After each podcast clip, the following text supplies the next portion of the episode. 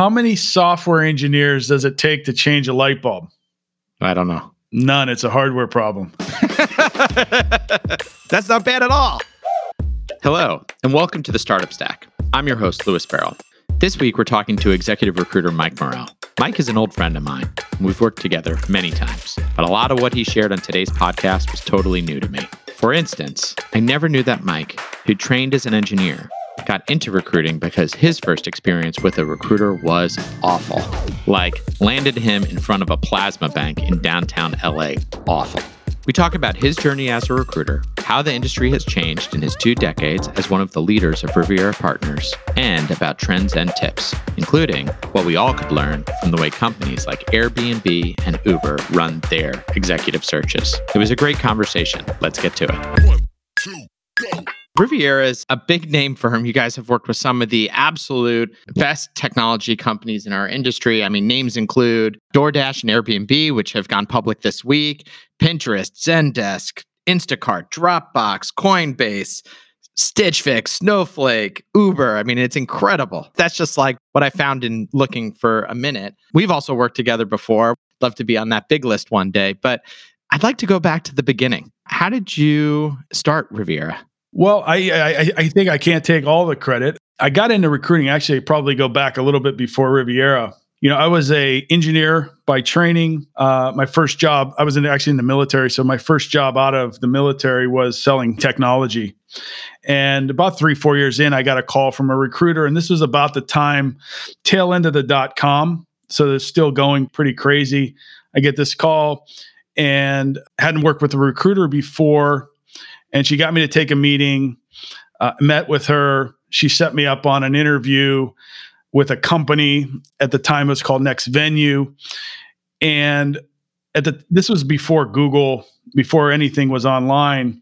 Long story short, set me up for an interview, sent me to the wrong address. So I showed up on time. Uh, I was only off by about ten thousand uh, house numbers. And no Google Maps back then. Yeah, exactly. And I was... It was in L A. So I was downtown L A, standing outside of a plasma donation center saying, I don't think this is where I should be for my interview. Called the recruiter. She said, oh, it's not it's not eleven hundred Wilshire. It's eleven thousand Wilshire, which happened to be where my office was at. Uh, you know. And anyway, long story short, terrible experience in my first time working with a recruiter. Somehow I, I got the job. When I started my first day, I was talking to my to my manager, and he said, "Hey, how was your experience with that uh, with that recruiter?" And I said, "Well, you know, showed up at the wrong wrong address, unprepared for the interview because she sent me the wrong company information." So it was actually kind of awful. And he said to me, "Do you know how much money she made that we had to pay her to find you?" I said, "I don't know. I don't know anything about recruiting." He told me the number, and my eyes like bugged out. I said, "You're like, that's it. I'm becoming a recruiter." Literally, I, I went into my office, hadn't even set up my machine yet, called my wife, and I said, I think I'm going to be a recruiter. And she said, what are you talking about? Today's your first day. And I said, look, I said, I'm a technology guy, love people, realized like wh- what little she did, how what the premium was for, for the service. I said, I think I'm going to be a recruiter. She said, whatever. And a few months later, I resigned.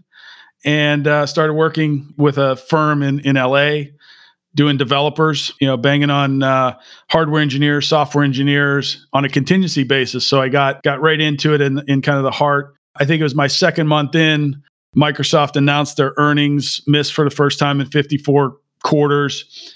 And the world was kind of turned upside down. My partner, Ali, who, who you know, still with Riviera, he and I... we played rugby together. So we spent a lot of time just kind of getting to know each other, and we're, we're friends outside. He was just coming out of a startup and had an opportunity to join forces with a, a third partner. And they started Riviera. And at the time I was working with this other firm, and he said, hey, we're trying to build something different here. You should come and join us. And so a little bit of courtship and, you know, just knowing that I wanted to work with these guys, you know, it was a few months later. And, and I joined up with Riviera Partners. So I can't take the credit for kind of getting the business going, but I was the uh, you know the first outside guy that kind of came in. And, and, and tell me, what were those early days like? What were the challenges you were facing? biggest challenge was we were trying to do business in the Sil- in Silicon Valley. Uh, we were based in Santa Monica, and we had no reputation. We had no brand. We had no tombstones, so no you know successful searches. So the way I put it is, you know, we were doing less than ideal searches for second, third, fourth tier, you know, kind of firms, because that's what we could get. And so we always mm-hmm. said to ourselves, we have to kind of work our way up. We have to do, you know, if we're doing average deals for average investors, we want to do good deals for average investors, and then average deals for good investors, and then ultimately good deals for good investors. And that was really kind of our early North Star, but we were still geographically isolated down in L A, and we were just weren't getting shots on goal with the V Cs up in Silicon Valley. And was it just time and effort, or or were there a couple of key things that you think you did in those early days that really helped push Riviera forward? I think that the one thing that, looking back, and I think this was part of the personalities and the style of uh, of myself and, and my two partners, it was always about making sure that we got the right answer. And search is a hard business because there's so many variables, and there's two buyers and two sellers in every transaction. But what we always said was, you're only as good as your last search. And, you know, fast forward nineteen years, you're still as good as your last search. So, you know, very little room for error. Tell me more about that saying. What do you mean by you're only as good as your last search? I mean, it's it's just like a good reference and a bad reference. If somebody's talking negative, they're, they're going to tell ten of their friends, you're going to tell ten, ten of your colleagues that Riviera sucked, even though we may have done twenty, thirty, forty searches prior to that. So for us, it's all about getting the right outcome. You, you can do twenty, thirty searches and have great outcomes, but the only one that investors care about is the one that you didn't get right. And that's the one they're going to remember. And tell us a little bit more about Riviera today. What's your primary business? How big are you? How much have you grown? In two thousand six, we made the decision to move up to the Bay Area. So Ali and I sold our houses, burned, burned the boats, and moved up to, to Silicon Valley. And we bought out our third partner at that point because uh, he wasn't interested in, in, in moving up this way. Um, at that point, so it's two of us. And I think we brought two, two staff from L A. Today, we're at about one hundred people across the country. Uh, we've done searches, executive searches in about one hundred twenty-two zip codes. But who's counting? and, and and and I think that one of the things that we found to be super, you know, super valuable to us was coming up here with very little network. Is w- we had to be unique, and so we we decided very early on that we needed to be specialists. So for the first ten years, all we did was engineering searches. So V Ps of engineering, C T Os, and then ultimately over time, you know, the next question that we would get from founders or investors is, hey, you did a great job in engineering search. We've got a product search. Are you guys interested in doing something there? So, so if you look at us today, our business is spread out between engineering, product, and design. Say, so if you look at the top level numbers, probably about sixty-five percent engineering, thirty percent product management, and then the remainder kind of falls into to design.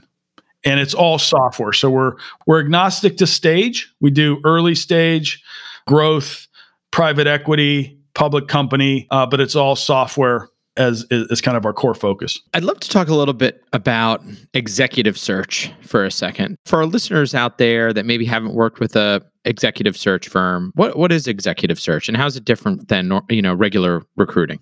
So I don't think it's necessarily that different from regular recruiting. It's just you're you're engaging a partner to run a process and manage that process. Early on, people would ask us that question, and we needed to really understand what was our value proposition. And, and I think when I started in search, there was no such thing as LinkedIn, right? So it really came down to the folks that you've worked with in the past and the Rolodex. So that was the differentiator, that you just had access to, to folks that, you know, a company didn't have access to. But you didn't even have that when you first, when you moved up to San Francisco, you had no Rolodex, really. I mean, how did you make that transition with no Rolodex and no LinkedIn? And so, well, we had LinkedIn when we when we moved up here, but the Rolodex was really kind of tough. And and so I think that I'll, I'll talk about that in a second, a little bit on on how we grew kind of our awareness of Riviera and what we did. But we defined very early, after a couple meetings with a couple, probably about two hundred meetings with V Cs, like, we would always get the question of like, why should we use you? What what makes you special? And I think that at the end of the day, what, what a firm brings to the table in a day now of LinkedIn, everybody has access to everybody. So it's really, will that person call you back? How much do you know? Like, what is the insight that you have on that individual? And do you have the time? You know, or is your time better spent elsewhere? You know, in a firm at our size, when you call us, we're probably no less than probably five hundred active candidates across the firm at any one time in any one domain. So we know kind of who's moving around. We know what people are making decisions on. So you're really You're really engaging with us to, one, manage the process, help you understand what kind of trade-offs you may need to make to hire the right person. But then when you get into the search, you know, making sure that you are looking at the right things, you're evaluating the right characteristics of, of the individual, and that you know how to make those trade-offs. And then ultimately, how do we help close a candidate to join your company? So, so I think that, you know, we always used to say, if you had unlimited time and access and insight that we have, you can do this job yourself. Now, it's much harder to do that than, than it sounds, but that's really kind of why somebody would engage a firm is your specialty or your responsibility as a C E O is always about recruiting, but you've got limited hours in the day. I talk to a lot of entrepreneurs every day. And very often one of the pieces I of advice that I'm giving them is to work with an executive recruiting firm because people are always hiring. And the hiring they're always talking about is at the senior level. Very often, the early stage companies I'm working with, you know, maybe they're seed, Series A, Series B, they're, you know, they're a little bit reluctant to engage with an executive recruiting firm, most likely because of the cost. But the way I always think about it is really around two things. It's one, about speed to hire. If you're doing it yourself, how long is it really going to take? How much time are you going to waste working on it?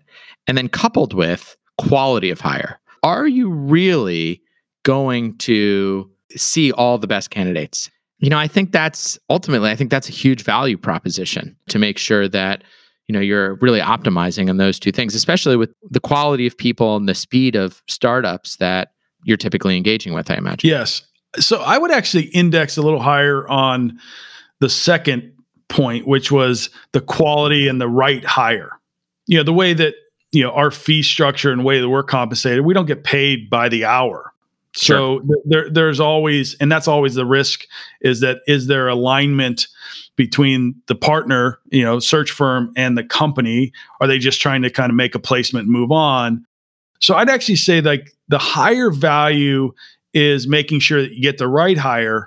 Because speed or dollars, you know, aside, if you make the wrong hire, the cost is orders of magnitude yeah. uh, larger. So for me, I always we get the question literally every time we talk to, how long does this take? And the easy answer is it takes as long as you give it. But the right answer is we're usually extremely efficient at identifying, you know, the right candidate. Call it in the first thirty days of our, of an engagement. Yeah. But an average search may take one hundred thirty days before you have somebody in the seat. So, well, well, how come it takes a you know three months plus to make that hire? Well, you're not going to make the hire on the first candidate unless you've done it ten times and you know exactly what you're looking and you get a little bit lucky.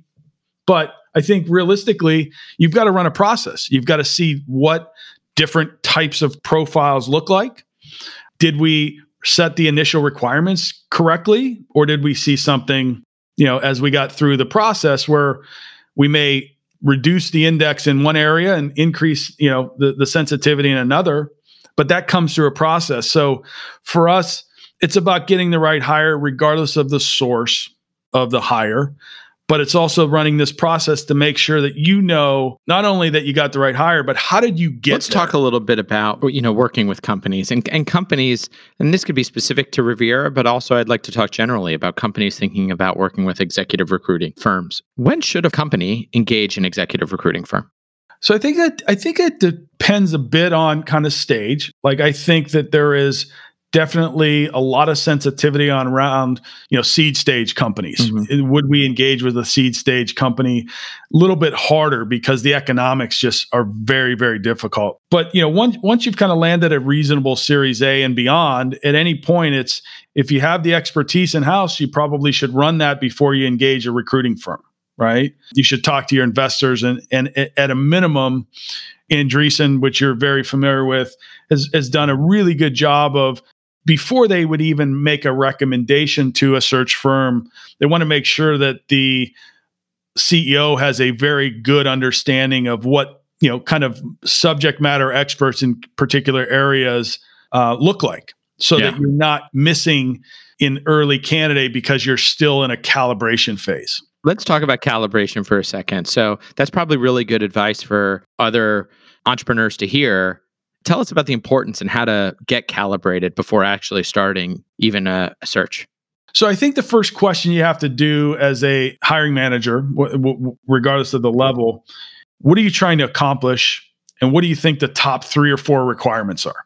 Because realistically, trying to solve a laundry list of fifteen requirements is just nearly impossible. So what are the three or four must-have requirements that you think are going to make this individual successful? Whether that's recruiting, whether that's setting up processes, whether that's putting in org structure, you have to understand what you're trying to accomplish.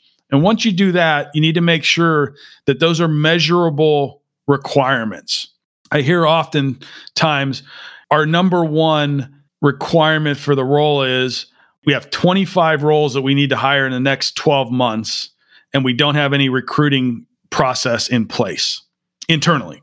So we need a great recruiter that knows how to set up a process. So, okay, great. I get that. Then we move to the second or third, and then we start talking about companies, and they and they'll come back with something along the lines of, yes, our ideal candidate's going to come out of Facebook or Amazon. And then you say, well, wait a second. What you said here was I need somebody that can kind of set up process and, and drive that process to, to make hires. But they're not doing that at Facebook. Facebook has built an engine. It's a machine. So do they know how to evaluate great people? Sure. Do they know how to close great people? Sure. Do they know how to set up a process that's going to build a multi-channel strategy for bringing in various roles within the organization? And then what metrics do we want to kind of measure ourselves against and do all of these things? You're just not going to have that skill set. Now, you may have gotten it somewhere else, and therefore it's not the Facebook that matters, it's the else that matters.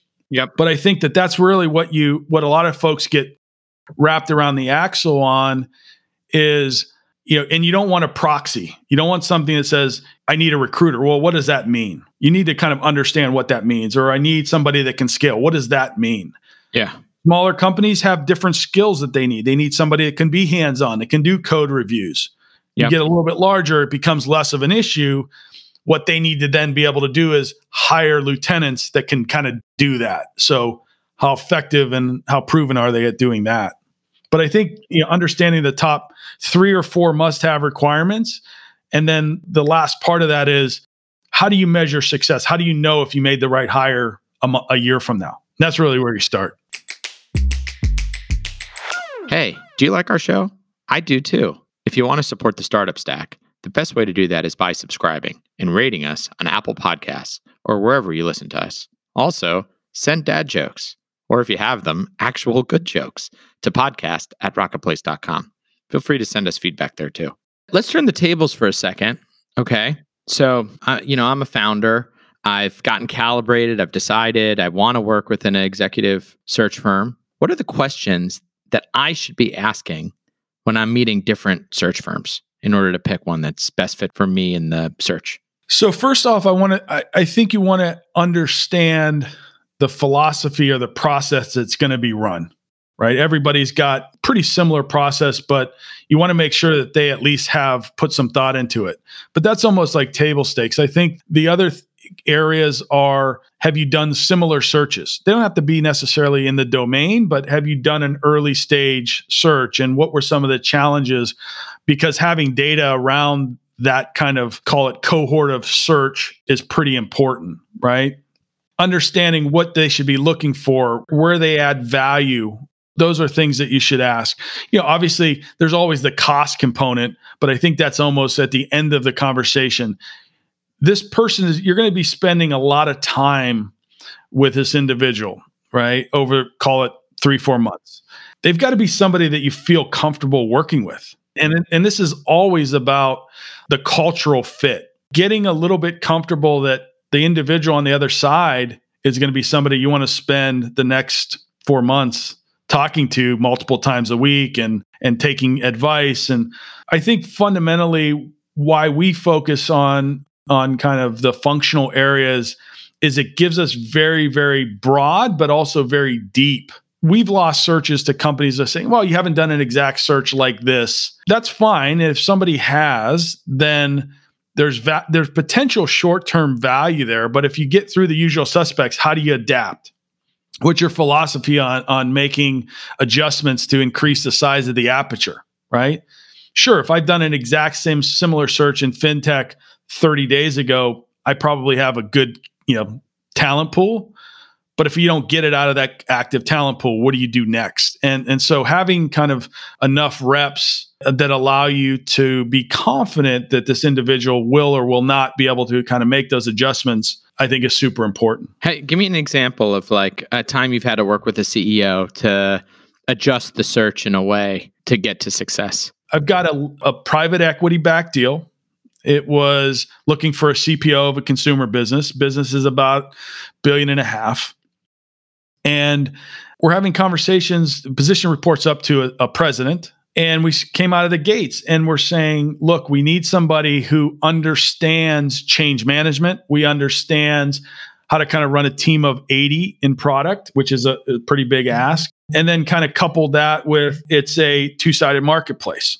So when you look at that and you say, okay, that's where we started. Now we get three or four candidates through that process and we get a couple in front of the C E O, and the C E O is like, well, you know, I'd really like, you know, somebody that's a little bit more contemporary in some of the, you know, usual suspects from a brand point of view.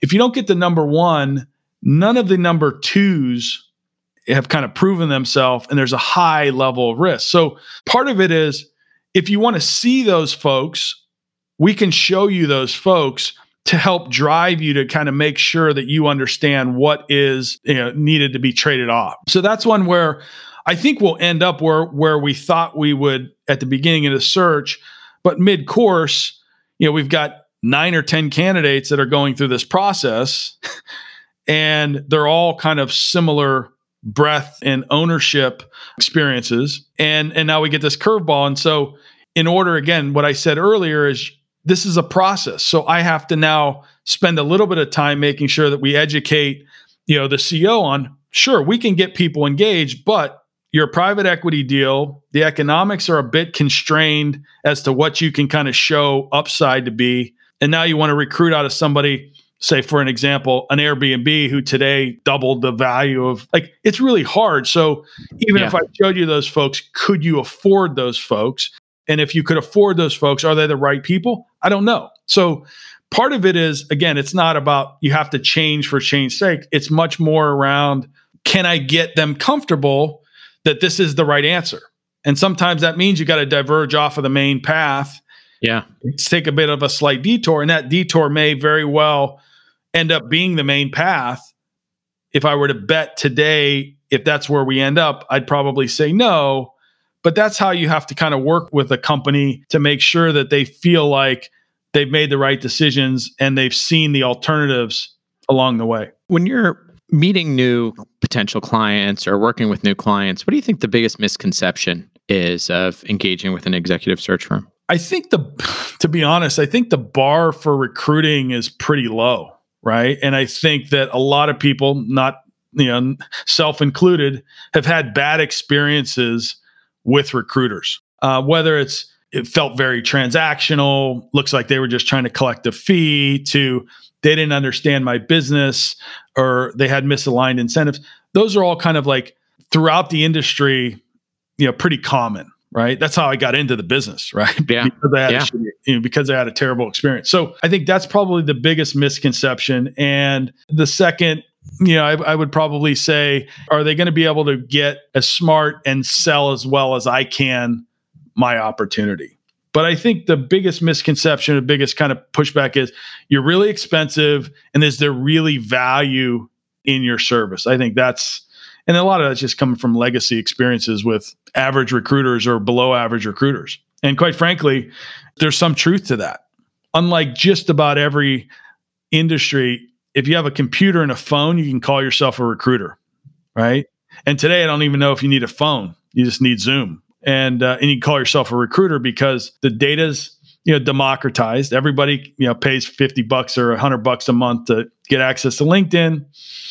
And you can get a contract offline. You set up shop, and there's no regulation in the industry. Well, so let's talk about let's talk about this. Like how let's talk about where you think the world is going and what trends you're seeing, and clearly how it's changed since you started this. I mean, barriers to, as you point out, barriers to entry in your business are super low, yet you've created a great business. I know you guys have spent and invest a lot on technology, but yeah, like how has the industry changed and how is it, where do you think it goes from here? I think that what I've seen, and, and this is not just specific to recruiting, but I'll bring it back to recruiting in a second, is technology's been an enabler and a transformer in just about every industry. If not prior to March fifteenth, definitely since March fifteenth, every business realizes that, that, that as, as they say, as Mark says, software is eating the world. So we we put a lar- large emphasis internally, and I think that the industry has seen this as well, is the enablers and the access to data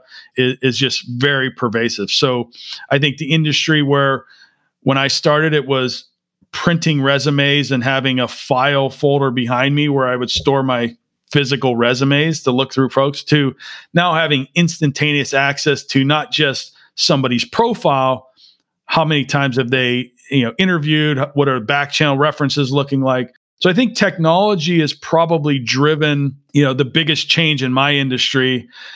I think data and the availability of data and getting insight from that data, I think is transforming across not just search businesses, but every business. And so I think that that's probably the biggest macro, is just the amount of data. Now, that creates its own challenges, because with more and more data available, how do you make sense of it? And how do you, you know, create insight and value out of it? What we've also seen is we did it out of necessity when we were getting started, not having a brand or a network. We had to pick one, one functional area and be really good at it. So I think what I've seen that happen across this industry and other industries is people now realize that there's a tremendous amount of value in being a specialist and being really good at what you do, because then it makes all of these other kind of challenges around, you're too expensive, or have you done these searches before? Sure, I've done a hundred of these searches before. And so I think specialization is something that I think we've seen some other firms take, but I've, I've seen that in other businesses as well, and, and customers and, and investments that I've made, is be the best at whatever you do. And I think that's something that is is probably more important, because there are so many choices today. You know, is that specialization is pretty important. Let's talk about some of the, you know, the big topics that are happening around the world, and I think all of these affect recruiting. Why don't we Why don't we start with an easy one, a happy one? Uh, we got all these companies IPOing. We got DoorDash and Airbnb. Uh, those both have former clients of yours. Uh, lots of I P Os happening. How you know how does that affect your industry? You know, the just tremendous value that's been created from all these technology companies, and and also I imagine it creates difficulty in in recruiting folks. Yeah, you know, the difficulties, right, when you're trying to recruit people out, is when you have stock performance that runs like it's run for a lot of these tech companies in the last ten months, the position that people now have, and the and kind of the the personal fiduciary responsibilities that they have to their family, makes it really, really tough to pull people out of companies that have seen a forty, fifty, in some cases, a four hundred percent increase in their position, right? Yeah, it might not be four hundred percent, it might be four hundred x. Yeah, yeah, yeah, exactly, exactly. So that has actually been a big change, is stocks have run up so much that pulling somebody out, which historically would have been reasonable, has become uh, a non-option at this point. But I do think that, and there's a ton of discussion, if you're on Twitter at any point in the last couple of months, people moving to Austin and po- people moving to uh, oh, Miami. Oh, Elon or, was talking about it last night. Yeah. So there are definitely benefits, right? But I think what makes you know, this community in the Bay Area so special is, you know, those types of events that create kind of financial independence, uh, but also give the the training ground for the next generation of entrepreneurs is something that's nearly impossible to replicate to the level that it happens here in Silicon Valley. So I think there's a lot of very, very good benefits to these companies creating liquidity and creating some financial independence, but also the training ground that they provide. I wouldn't be surprised. I mean, you know, Elon and, and, and some of these others, like the PayPal mafia has done a whole bunch of amazing things. And then there was folks from Google and Facebook and Uber, like all of these companies, as they reach scale and do things that other people haven't done before, they've pro- provided a training ground for the next generation of entrepreneurs that that they'll kind of take and run with it. Let's jump into that for a second. Because, you know, speaking of just DoorDash and Airbnb, your firm's worked with both of those companies. Mm-hmm. Are there ways that you've observed that some of these tremendously successful companies operate internally that is different than some of the others? Like takeaways for the for the rest of the entrepreneurs out there about how to emulate? I think probably if there's one thing is that good is not good enough, not settling, especially when it comes to talent. That is the only thing that I think, as I, as I just think through the three, four companies that you mentioned, a handful of others, is going through the C T O search over at Uber that we ran with Travis. And when we were doing that search, you know, we thought, sure, we should be able to get anybody we want out of the consumer industry. And what we continually lacked was somebody just had like this natural curiosity that had like a high I Q that had run an organization at scale. And we ended up hiring a great guy, Tuan Pham, who was out of VMware. And Travis was just not willing to settle for anything but greatness. And yes, it took a little bit longer than if he would have settled on somebody. But by not doing that, he created a massive like multiplier effect in what a guy like Tuan was able to do for the business. And I think he was there for seven or eight years and just recently left a couple months ago. Same thing with Tony over at DoorDash, right? Tremendous eye for talent, but also somebody that just doesn't settle. Airbnb, same thing. They run really good processes. Sometimes on, on a service provider's, you know, side of the fence, it feels like, man, they just, they, they just need to pull the trigger on somebody. If you continue, continually push, what you'll find is you'll always end up making the right decision. And if you settle, it just sets you back in ways that you can't even comprehend, you know, because if you would have not been able to execute on any of those products due to the wrong person, you know, leading, you're kind of done, right? Like you miss windows of opportunity that may never come back around. I'd like to talk about some of the other topics and maybe any insights y- you can give on how you advise clients through these things. So, you know, two big things right now are, are around di- diversity and inclusion. So I'd love to understand what type of advice you're giving in the searches you're doing and what best practice is. And then also around hiring global talent, you know, as a result of COVID, what's it like? Uh, is there a trend around maybe hiring executives that aren't where the company is based? And and how has that changed search? So I'll talk about diversity first. It's always interesting. We we jump on these calls to kick a search off, and usually, especially in the last, call it three years, it's been, well, we want to see a diverse slate, right? And well, of course, like I, I think the thing to realize is we don't have a special filter on our side that, that excludes underrepresented populations of people. But I think that it's super important that you always are looking for a diverse slate and getting creative around how you create a diverse slate. And that makes, you know, on the surface, it feels, oh yeah, that's obvious, but uh, I'll give you a couple pointed examples here in a second. But for me, if you're looking for a large scale engineering leader, for example, you say, hey, we want to consider diversity. If you look at what's the average profile of a senior level exec, it's fifteen, twenty years of experience, kind of through a progression, not any gaps in that background. And you go, okay, great. I get that. I agree.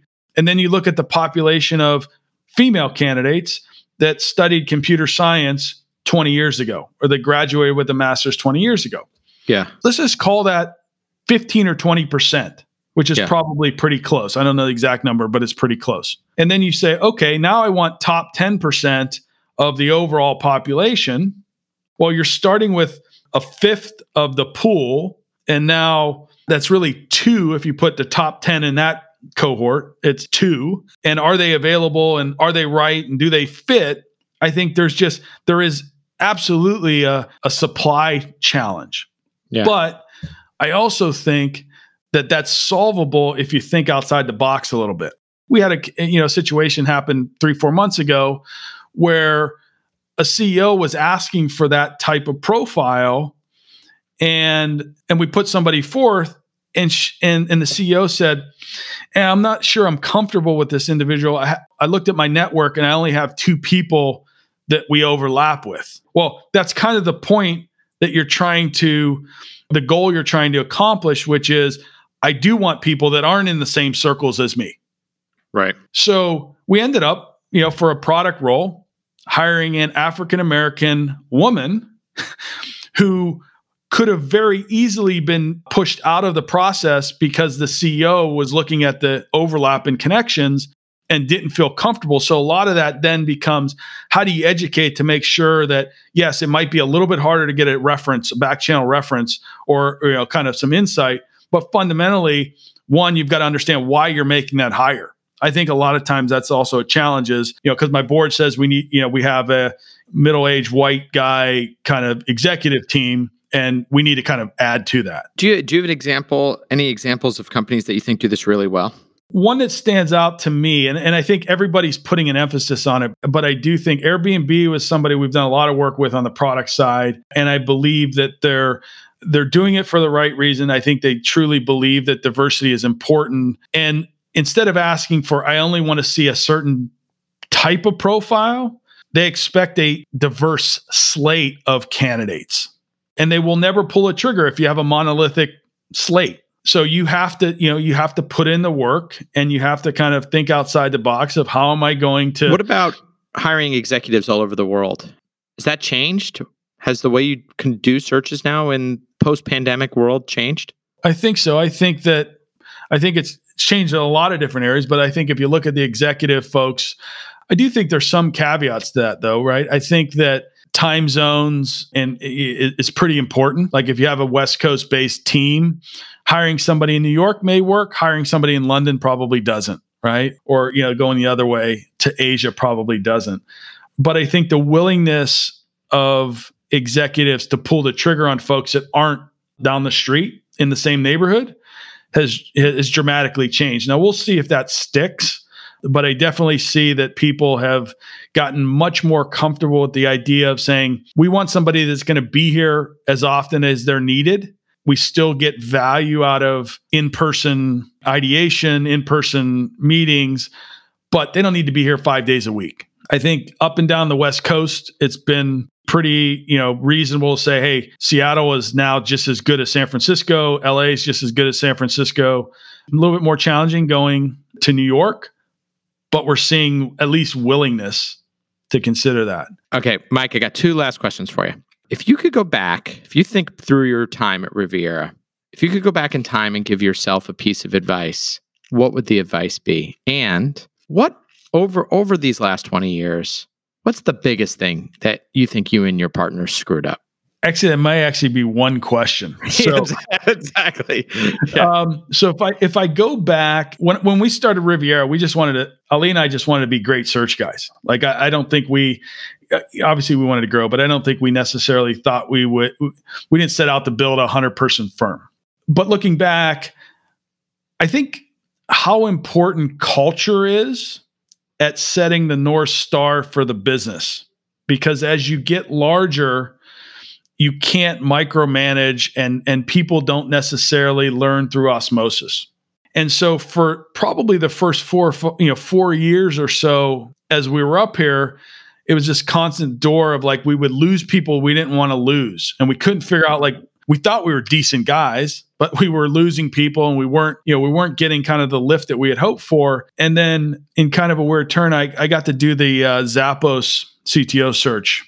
And we met this guy, Dave Vick, who was running culture for uh, for Zappos I, at the time. I know time. Dave. Okay. Yeah. So, so Dave, super good guy. We had lost three people in the same day. We got three resignations in the same day. And I told Ali, look at Ali. And now we were maybe sub twenty people. And I said to Ali, I can't keep up with this. I mean, we bring three people in, we train them for a year, and then a year, you know, year and a month, they go somewhere else.